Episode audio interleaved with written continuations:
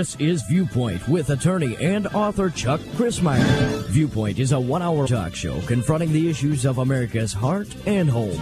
And now, with today's edition of Viewpoint, here is Chuck Crismier. Over 1,400 Jewish people have been slaughtered as a result of the attack by Hamas on Gaza. Thousands and thousands more have been maimed. Fear causes people to run from their homes to the bomb shelters if they can get there quick enough. Jewish students in the United States are afraid to go to campus, and Iran is threatening to wipe Israel off the map. Where is the hope of Israel? The words Tikvat Israel mean the hope of Israel. But where is the hope of Israel in all of this?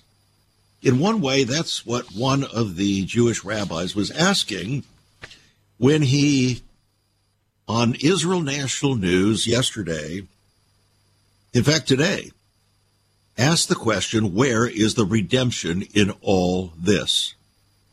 It's called Birth Pangs of the Messiah or the Mashiach. Where is the redemption in all of this? Where is Tikvat Israel? Where is the hope of Israel? The fact that there are many problems in Eretz Israel, that is the land of Israel, he says, does not in any way negate the great redemption which we are experiencing. And we're experiencing the signs that Mashiach, Messiah, is on the way, he said.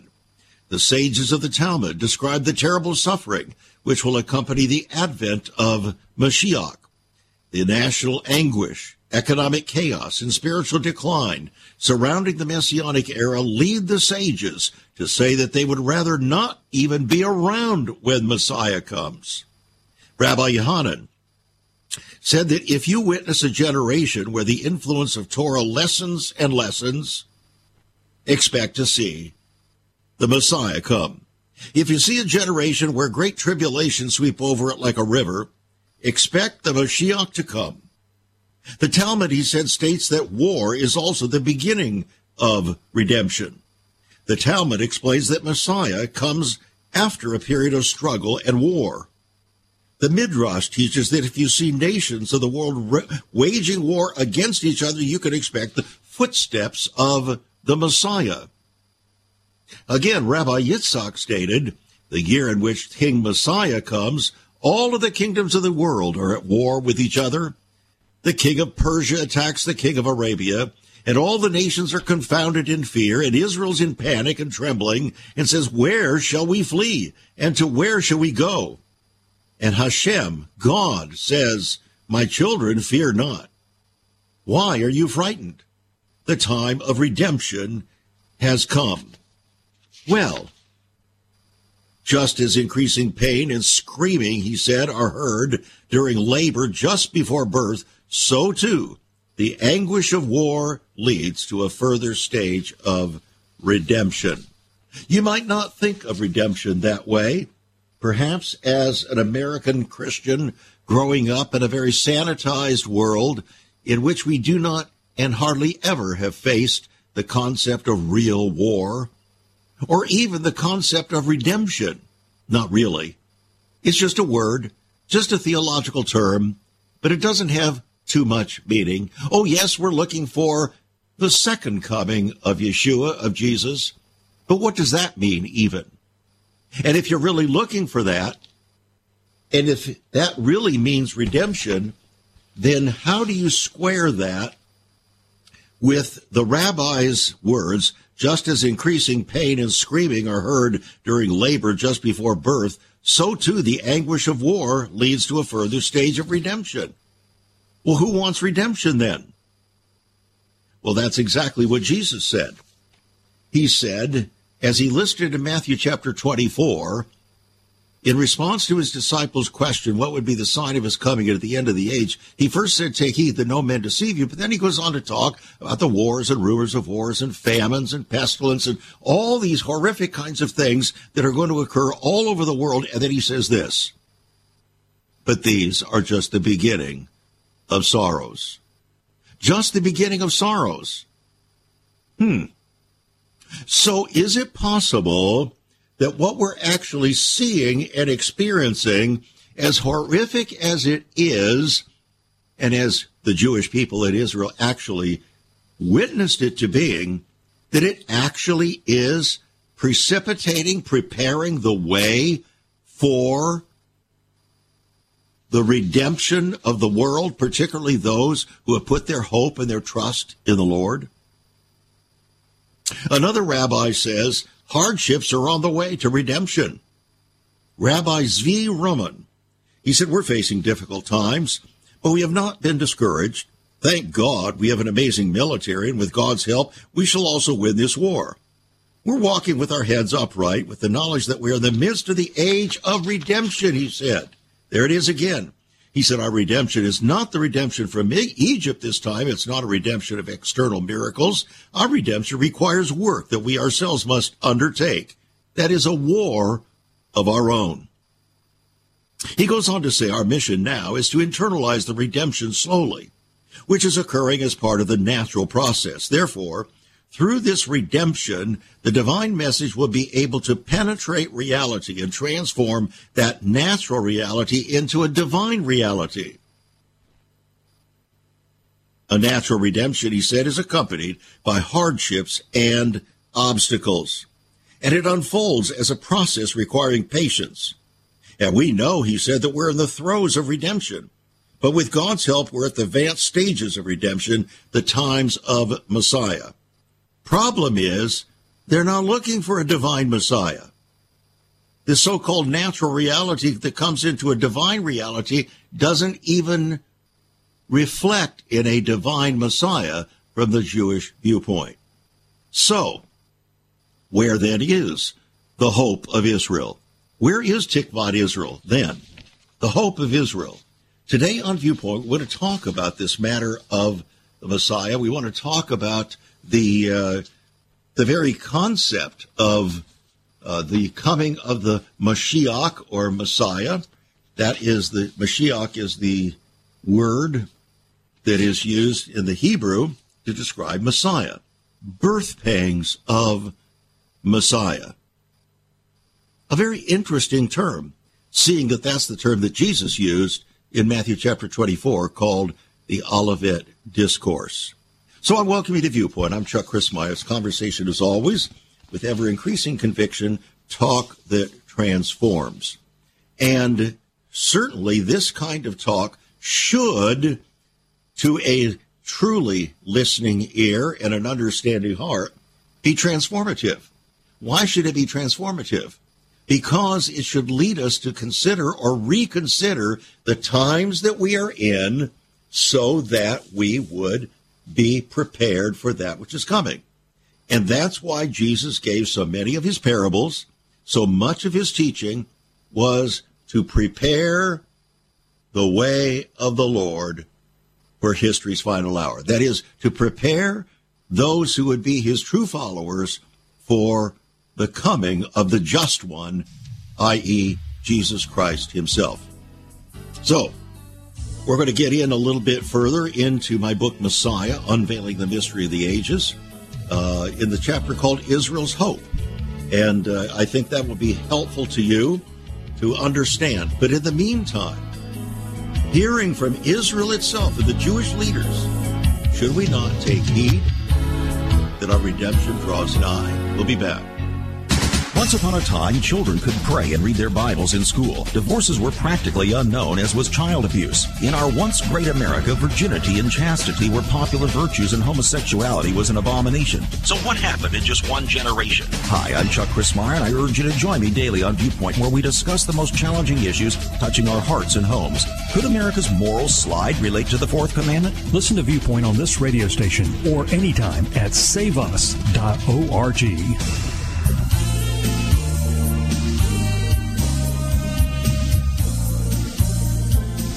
Amid the birth pangs of Messiah, Israel National News announces Jewish students in the United States are afraid to go to campus.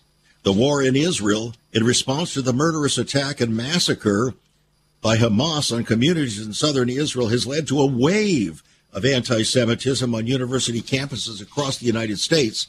In fact, we already had very significant anti Semitism, and now it's a new wave From the moment the terror attacks occurred, the university became a hostile environment for Jewish students. Students are afraid to go to class, to sit next to classmates who publish anti Semitic rhetoric and who promote rallies that endorse anti Semitic rhetoric. You might be afraid of that too. And yet, this is precisely what the scripture said was going to happen in the end of the age.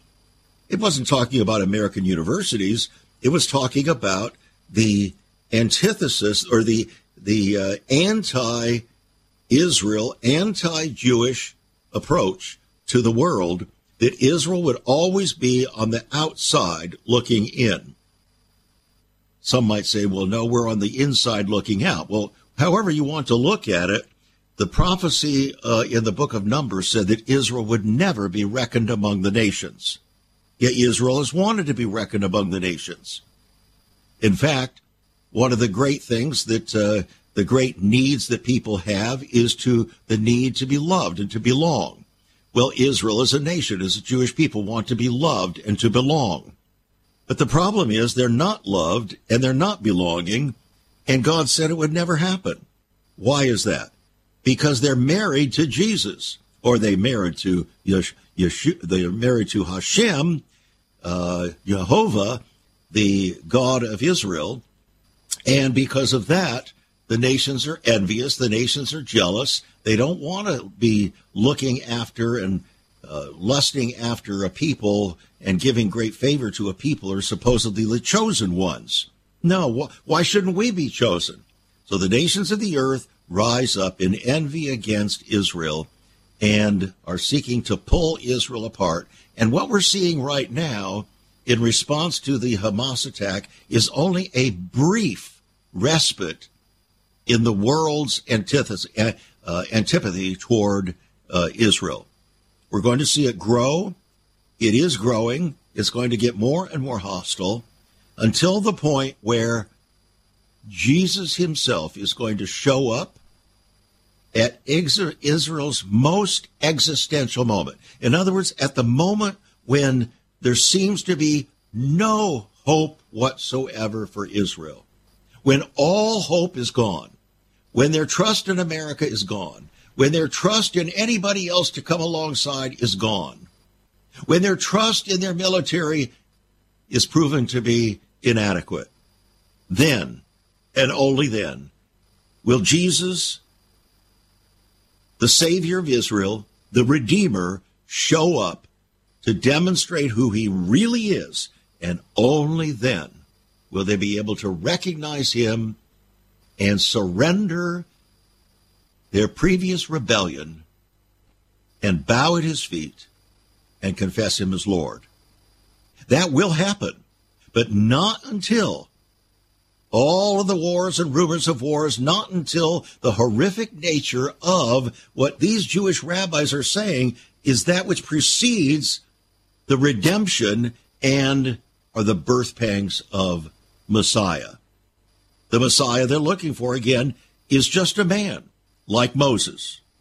Just a man like Moses. They're not looking for a divine Messiah by their own confession. Even Orthodox Jews on this program have clearly and overtly expressed the fact that the Jewish people, even the Orthodox Jews, are not looking for a divine Messiah. Now, all that having been said, we take a further look at the uh, horrendous situation that uh, the Jewish people are in. For instance, uh, this piece came out today. Uh, Cornell University professor Russell Rickford. He called Hamas's terrorist attack against Israel energizing and exhilarating. He said that at a campus rally. Professor Rickford at Cornell asked Hamas has shifted the balance of power. Hamas has punctured the illusion of invincibility by Israel. That's what they've done. You don't have to be a Hamas supporter to recognize that, do you? Rickford's ideas and areas of study include post war World, World War II African American political culture, transnational social movements, and the black radical tradition. That's on Cornell University's website. And he's also, as an academic, playing the card carrying as a card carrying member of the Democratic Socialists of America. So he says, I was exhilarated. I was, it was exhilarating to watch Hamas attack Israel. Energizing, he said. And the crowd later chanted, From the river to the sea, Palestine will soon be free. A slogan that means wiping out Israel.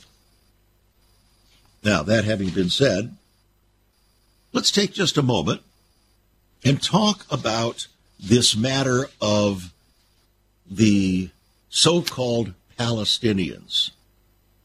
There is no such thing as a Palestinian state. And the Palestinians are a pe- people who were living in Israel, the land of Israel or Palestine, at the time when the UN decided to parse the land of Israel to provide, after World War II, a peace, a, a land of promise for the Jewish people where they could retreat from the attacks of the world. Israel. So the land of Israel, that is the state of Israel, was established May 14th, 1948. The United States was the first to acknowledge, and I think the second was Russia, to acknowledge Israel as uh, a state. But then all hell broke loose.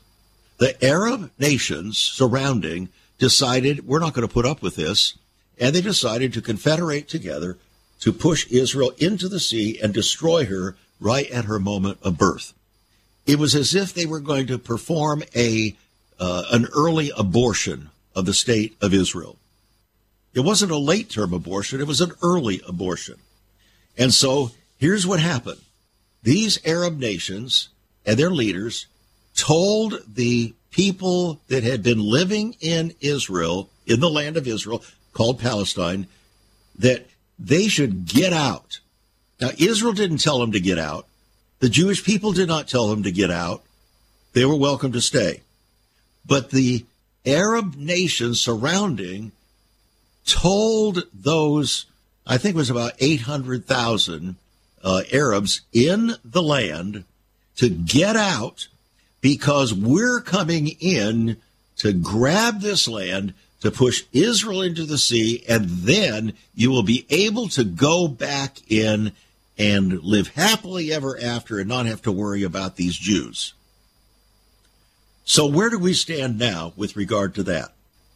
Well, yesterday came these reports. The Jordanian king, Abdullah II, warned that transferring refugees to Jordan is a red line. In other words, calling these people that the surrounding Arab nations ordered to get out of the land so that they can go in and drive Israel into the sea have refused now to do anything with those people after they lost the war back in 1948. So they've kept them corralled and they refuse to do anything about it. In addition to that, just yesterday, the Egyptian president, Sisi, said evacuating Gazans to Sinai drags Egypt to war with Israel. So we're not going to allow any of those people into Egypt or Jordan. Now, the interesting thing about this is that Jordan was created for that express purpose to welcome those kinds of people. So, where is the Arab hospitality? Where is the willingness of the Arab world to bring in and fulfill their responsibility to the very people that they ordered to get out and then didn't fulfill their uh, promises of winning a war against Israel and then refuse to do anything with these people. Well, they are doing something with those people, and they're holding them in, in a sense, in essence, as political hostages.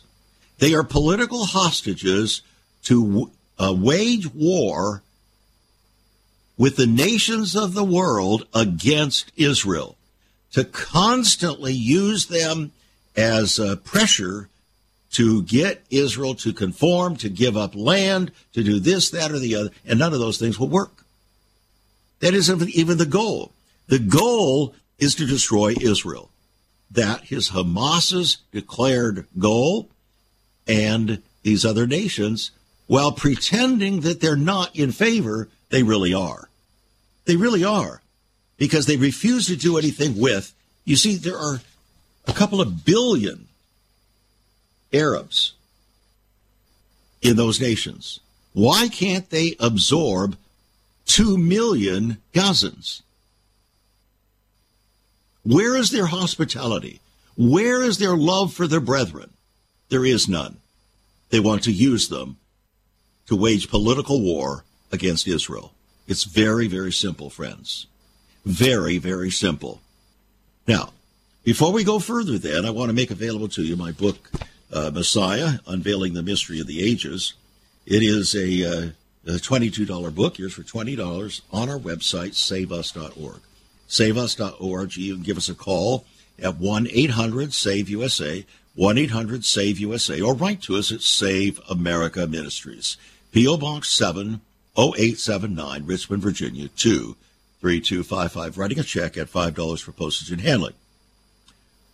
Again, before we go further, for those of you who are in Massachusetts, Connecticut, or New York, I want to again remind you that we are coming. My wife and I are coming to uh, meet with you on November 4th, Saturday morning, November 4th, from 8 a.m. to 8.30 for breakfast there at the uh, uh, Crestview Country Club in Agawam, Massachusetts. The first uh, zip code in America, 10001. Amazing, isn't it? That's where it began. So, in order to participate, though, you're going to have to uh, register and make your reservation. You need to go to our website, saveus.org, saveus.org, click on the web store, and then in the upper right hand corner is a little spot that talks about signing up for the breakfast. So you hit that, and you know what to do next. Now, the other thing you can do, you can give us a call at 1 800 SAVE USA, 1 800 SAVE USA, or even right now during this program, call a different number, 804 754 1988. 804 754 1988. And you'll be talking with Nicole.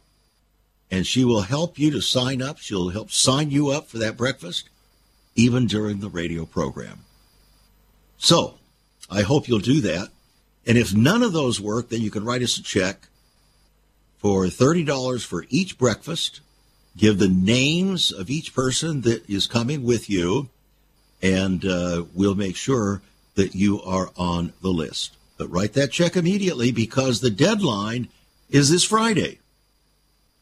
Things are moving very quickly now. And we want to make sure that you and your friends, your relatives, uh, those that you care about, your pastor, and so on, are able to participate. I hope you'll do it. The cost of the breakfast is $30. We don't make any money with that. That just barely covers our costs for the room and for the food. And it's always a, these people put on a great uh, breakfast. It's a uh, buffet breakfast. So you get more for your more for your money. And uh, it, it's going to be a great time. It's a wonderful uh, spot. The uh, owner of the uh, radio stations that we air on up there in Massachusetts, Connecticut, is going to be there. He and his wife have already signed up. They're going to be there. You'll be able to meet them, talk with them. But I hope you'll make uh, make sure that you're there. We're looking forward to it. Uh, when I come up there, we'll also be speaking in two uh, very large churches up there uh, on uh, Sunday morning and Sunday night. So it's going to be a, a, full weekend. It's going to be a great time. We'll be right back with you after this. Stay tuned. There is so much more about Chuck Crismier and Save America Ministries on our website, saveus.org. For example, under the marriage section, God has marriage on his mind. Chuck has some great resources to strengthen your marriage. First off, a fact sheet on the state of the marital union, a fact sheet on the state of ministry, marriage, and morals. SaveUS.org.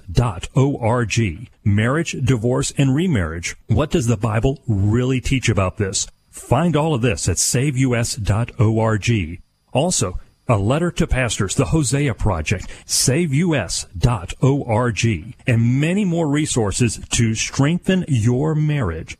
It's all on Chuck's website, saveus.org. Again, you can listen to Chuck's Viewpoint broadcast live and archived. Save America Ministries website at saveus.org.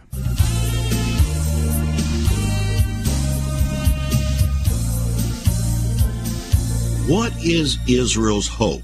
Where is Israel's hope? Amid all of the cacophony that's going on, the cacophony of war, the uh, the tremendous pain and anguish and expense and threats, all of these things, where is Israel's hope? The Russian chief rabbi Berel Lazar made this statement The world today is in a state described by the sages as labor that precedes the coming of a Messiah. Labor. That's what Jesus called birth pangs. Birth pangs that precede the coming of Messiah. And as I indicated earlier, the words Tikvat Israel means the hope of Israel. And uh, that hope is reduced to its simplest and most fundamental expression that is the hope of a Redeemer the Messiah, who will restore Israel and the Jewish people to the fullness of their biblically prophesied purpose. And in doing that, restore the world for God's glory. And this messianic moment in history will then bring global shalom, peace, world justice, security, and prosperity. So what happens? Well, Satan wants to accomplish that. He wants to preempt God in doing that. He wants to preempt God in bringing shalom, world justice, security, and prosperity. So what is he doing? He's uniting the, the God despising peoples and leaders of the world to form a new world government. In fact, this very week, Vladimir Putin and Xi Jinping there in China had declared their intent to form a new world government, a new world order. So it seems like there are more than one new world order that is being promoted. And out of these several will come one. Satan will deem to be ruling over that one. He's moving in all of them. It is his spirit and demonic spirit that is coming through to pave the way for all of these nations to rise up and seek to rule and reign so that they ultimately can rule and reign for the Temple Mount, which is considered to be the ultimate place of power, both earthly power and spiritual power in the world. Satan himself said, I will ascend to the heights of the north. I will be like the Most High God. The heights of the north is a, is a euphemistic way to express the Temple Mount in Jerusalem because in the north there was a great escarpment uh, and it was very steep, and the Romans had to go up that and build uh, fortresses and ramps just to get up and access uh, the Temple Mount. So that's what he was talking about. So this Messiah factor is embedded, it's an embedded article of Jewish faith. In fact, ever since the 1970s, this messianic expectation has exploded to almost fever pitch. It's, I mean, it's just coming out now regularly. When we read, have headlines that come out today, uh, footsteps of the Messiah, or uh, birth pangs of the Mashiach, or hardships on the way to redemption, with the culminating statement that we're expecting Messiah now, that this is the messianic age.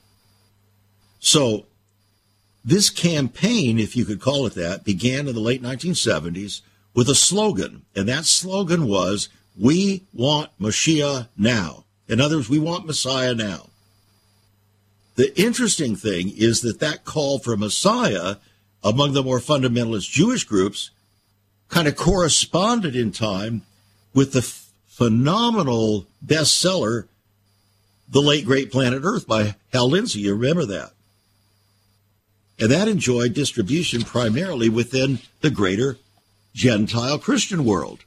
And then at the same time came out a film called A Thief in the Night. And that made an amazing debut within the Gentile Christian world. All of that was in the 1970s. By 1992, which is the year that the Lord spoke to my heart as a practicing lawyer and said, You've been pleading the cause of men long enough. I want you to plead my cause in the land as a voice of the church, declaring vision for the nation. By that time, the Western world began to unravel at the seams. And Israel and Islam emerged with increasing prominence. The Messiah movement among Jews also picked up steam, declaring, Prepare for the coming of the Messiah. In fact, at that same time, a series of very dramatic billboards, full size billboards, appeared along a Southern California freeway. One said, Sword of the Lord coming soon. Another said, Prepare to meet thy God. They came in succession. I took photographs of them and then contacted, discovered who had put them up, and contacted this young man. He was 30, about 30 years of age. He, in his early 30s, he invested his life savings to shout out that message he said that the Lord burned in his heart. So we brought him on this program years ago to talk about what motivated him to spend that enormous amount of money to put up those billboards. The sword of the Lord coming soon and prepare to meet thy God. You see, all of this then becomes an increasing focus. It's pushing, pushing, pushing toward this messianic moment. Then the Messiah factor has mushroomed amazingly across the planet. By 2005, the Russian chief lab, uh, rabbi, Berel Lazar, publicly announced his conviction that the earth would soon see the coming of the Messiah to judge all mankind. So he said, We know that he is very near at hand. He said, The world today is in the stage described by our stages as labor that precedes the coming of a Messiah. So we're living, he said, on the verge of history. He said it can be felt everywhere. So I ask you a question. Can you feel it? Can you sense it? And if you don't sense it, maybe, maybe you have some kind of spiritual nulling of your senses. Maybe your spiritual nervous system has been destroyed by spiritual diabetes.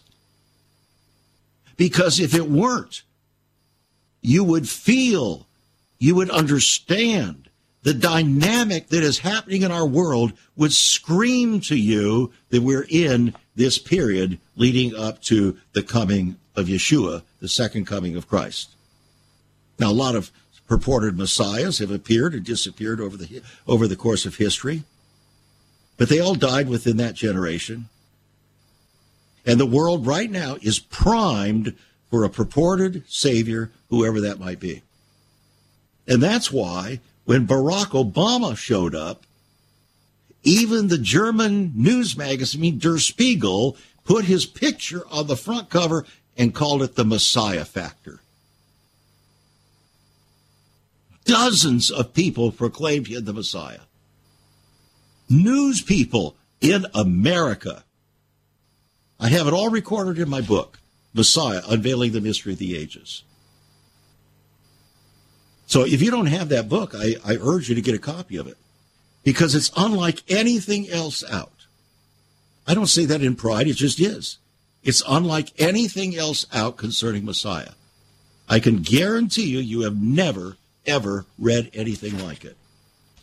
It ties together many, many, many dots. In other words, it connects many, many dots that you probably would never even think of as related to this messianic age and the things that are competing with Jesus as Messiah. So, it's a $22 book. It's my latest book.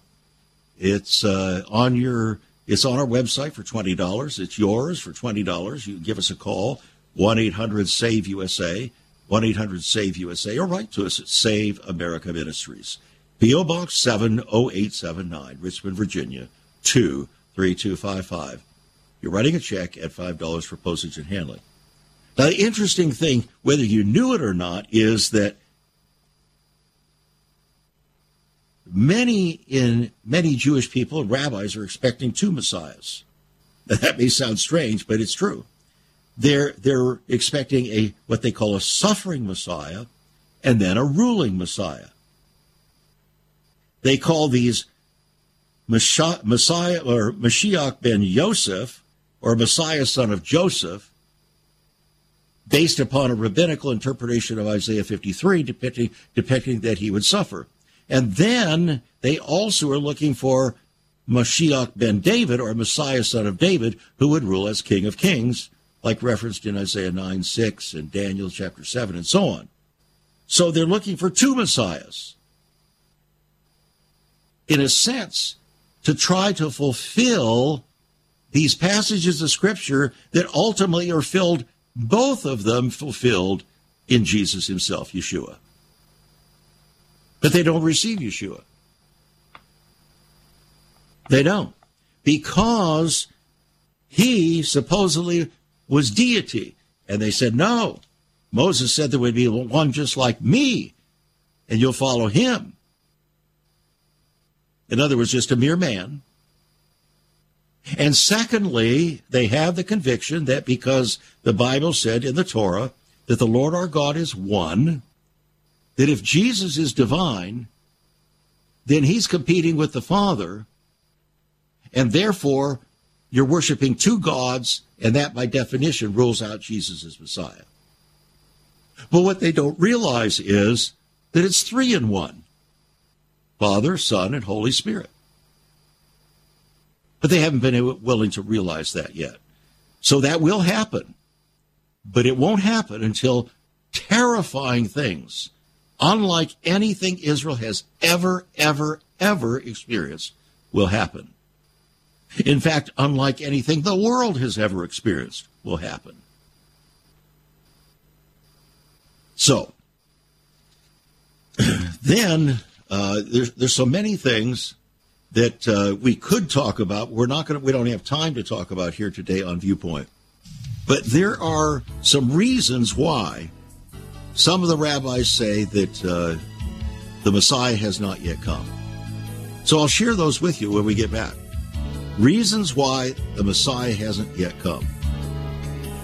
A lot of this comes from mystical views of the Messiah right there in Israel. We'll be right back. Have you ever considered what the early church was like?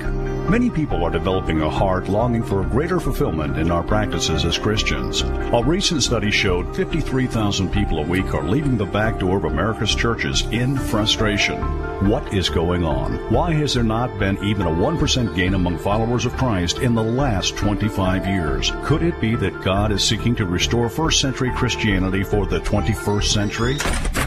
Jesus said, I'll build my church. Is Christ by his Spirit stirring to prepare the church for the 21st century? The early church prayed together and broke bread from house to house. They were family, and it was said by all who observed, Behold how they love one another. Incredible. But the same can be found right now. Go to saveus.org and click Cell Church. We can revive first century Christianity for the 21st century. It's about people, not programs. It's about a body, not a building. That's saveus.org. Click Cell Church.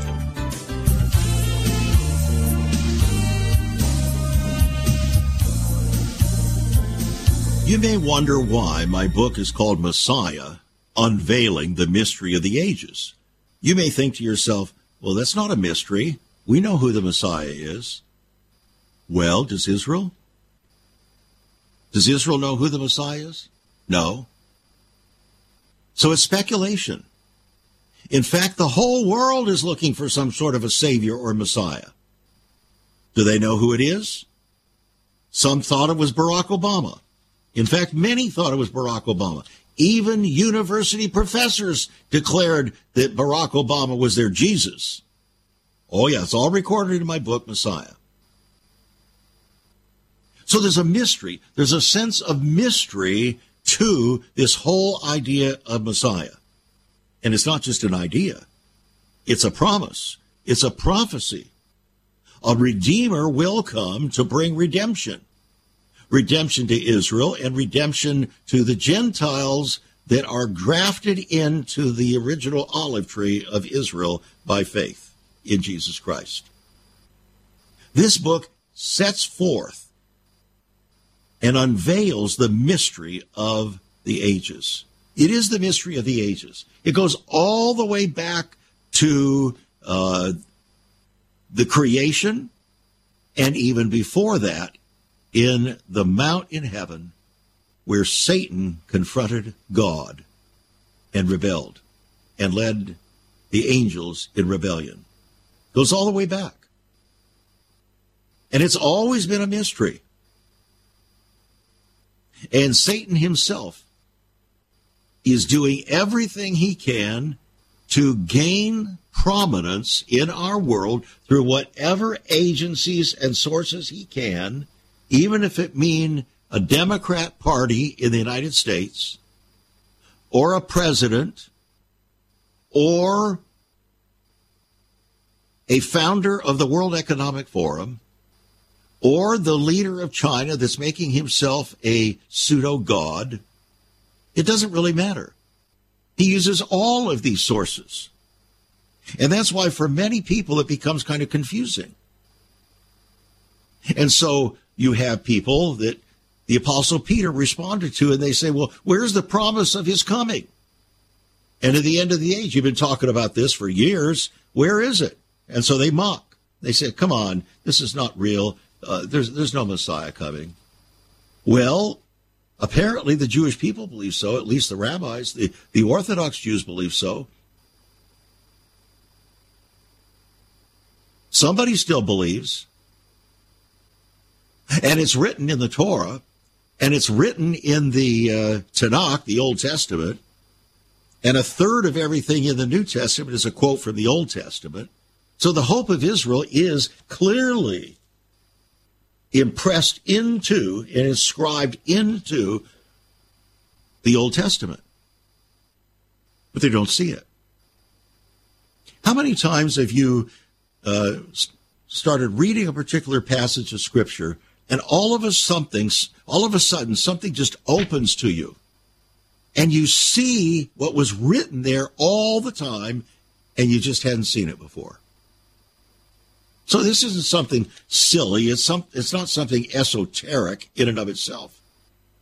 Sometimes we're just blinded in our own minds and hearts. We don't see what we think we see. We don't understand what we think we understand. And so this book will help in that regard. It may also help you with many of your friends and people that you know because they may be caught up in a whole con- whole raft of different kinds of messianic thought. They put their trust in, for instance, the Masonic Oath. They put their trust in Marxism. They trust, they put their trust in an evolutionary Christ.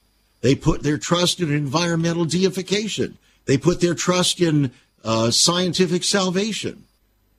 I mean, these are all real, very real messianic hopes that people have in our world today. The United Nations is Savior.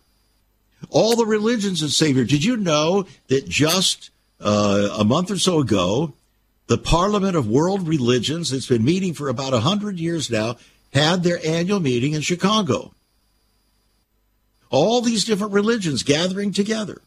Why?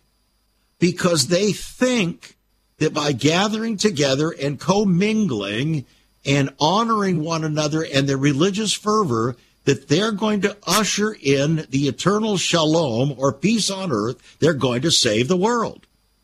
They do. They believe that. but increasingly they reject Bible believing Christians. No, because they can't receive them because they believe that Jesus Christ is the only way, the only truth, and the only life. That no man will come to the Father but by them. I ran into a situation like that about uh, actually uh, 30 years ago when I first came from Southern California to Richmond, Virginia.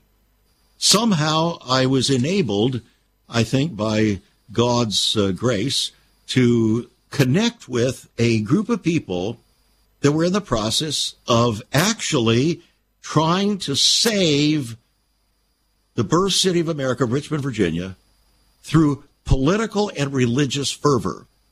But it had nothing to do with the Bible per se. It had everything to do with merging liberal churchianity and uh, New Age uh, and all kinds of different uh, Hinduism, Buddhism, all the isms of the world together in one lovey-dovey uh, love fest, including the healing of the nations, the hope of the earth through racism, uh, through uh, uh, eradicating racism. And I sat down with the leader of this over lunch, and I just turned to him and I said, Do you believe that Jesus Christ is the only way, the only truth, and the only life? And he refused to answer me. His name was Rob Corcoran. And he had been, I told, I had been told by a trusted friend of mine that he was a Christian. So I asked him again. I said, Do you believe that Jesus Christ is the only way, the only truth, and the only life? He refused to answer. Obviously, he did not believe that because he was ushering in a different salvation message, a false messianic message. Now, they didn't call it Messiah, and that's why it's such a mystery.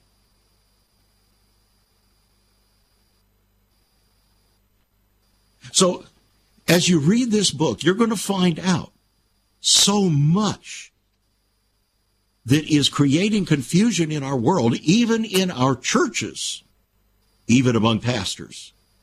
Messiah, unveiling the mystery of the ages. $20 will put the $22 book in your hands. It's on our website, saveus.org. Saveus.org. Give us a call at 1 800 SAVE USA or write to us at Save America Ministries. P.O. Box 70879, Richmond, Virginia 23255. Writing a check at $5 for postage and handling. Now, I told you that I was going to share with you uh, what some of these uh, uh, mystical views are of the Messiah and why he hasn't shown up. One reason, the reason the Messiah isn't here is still a mystery, they said. Another said the Messiah will show up, but he could be any one of us. Really? So he could be you. See, just a mere man. Another says the main truth of Messiah is our awareness to see the true energy in the physical world. Really? So the Messiah is just energy.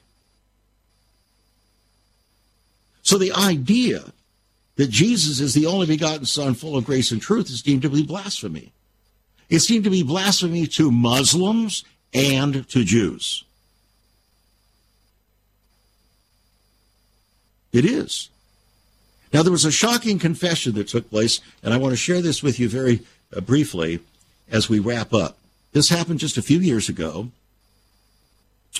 and th- this hope of Messiah uh, was catapulted down the prophetic track of time by one of Israel's most prominent rabbis. Shortly before he died, Yitzhak Kaduri wrote the name of the Messiah on a small note which he requested would remain sealed until one year after his death. So when the note was opened, it revealed what many had known for centuries, yet many others, particularly Jews, had categorically rejected. And that is, this is the name Rabbi Kaduri wrote. Yehoshua or Yeshua, Jesus, is the Messiah. That's what he wrote. Quote, the secret note said, he will lift the people and prove that his word and law are valid. Wow. That shook people up. Jewish leaders and readers responded with questioning amazement. The ultra Orthodox were scornful. They said, So does this mean Rabbi Kaduri was a Christian? In fact, two of Kaduri's followers in Jerusalem admitted that the note was authentic, but was confusing for his followers. A few months before his passing at the age of 108, the rabbi surprised his followers as he gave a message in his synagogue on Yom Kippur, the Day of Atonement, teaching how to recognize the Messiah. Kaduri's grandson, Rabbi Yosef Kaduri, said the grandfather spoke many times during his last days about the coming Messiah and redemption through Yeshua ben Joseph and Yeshua ben David, the promised anointed one. So, who, who is this Messiah? How would we recognize the Messiah? Upon what authority will his authenticity be established? Will many be confused and deceived or even destroyed by a false hope or a counterfeit? Absolutely, they will. The Bible says they will. So, near the end of a lengthy conversation with a uh, gentleman I was interviewing concerning, or he was interviewing me concerning King of the Mountain, my book, I felt led to ask a provocative question. Here it was. If the Jewish leaders failed to recognize Yeshua, Jesus, as Messiah, what makes you think they will recognize a purported Messiah when he soon shows up on the scene? There was an amazing, pregnant silence. And then he said, Well, that's a very good question. So I said, Well, what makes you think you will have better discernment than that modern junior Sanhedrin of revered spiritual leaders when the impostor makes his debut. Where there is a real and the true, there is inevitably an impostor. Hmm? So the belief in the coming of Messiah is deeply embedded within the consciousness of the Jewish people, even the seculars. So we are therefore awaiting the revival, or excuse me, the arrival of the true Messiah. Even though he may tarry, we are not to lose hope. So we don't have Tikvat Israel, we have Tikvat whatever Gentile believers, the hope of Gentile believers. But the problem is even as Jewish people are going to be radically confused by an impostor, so are the majority of Gentiles, even professing Gentile believers. Why? Their faith is just not secure. They're not ready. They haven't prepared the way of the Lord in their lives. They're prone. They're riding on their feelings. They're not living by faith, not really. They're living according to their feelings. And when push comes to shove and persecution comes along, and when things get really, really, really tough, all of a sudden, they're in the counterfeits camp. Well, I had to, they will answer. Well, I had to. Really? That's where the test is going to come. So, you might actually want to get a copy of my book, Antichrist, as well. Antichrist and then Messiah, both of them $22 books, yours for $20. And when you get both of them together, instead of $5 postage and handling for both, it'll be $5 for one book and $2 for the second. You can order them right there on the website, saveus.org. You can call us, 1 800 SAVE USA.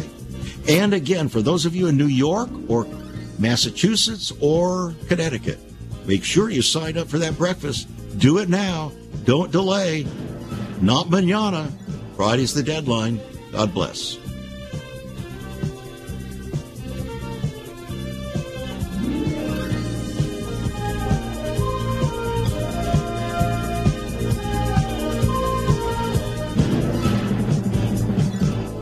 Listening to Viewpoint with Chuck Crismier. Viewpoint is supported by the faithful gifts of our listeners. Let me urge you to become a partner with Chuck as a voice to the church declaring vision for the nation. Join us again next time on Viewpoint as we confront the issues of America's heart and home.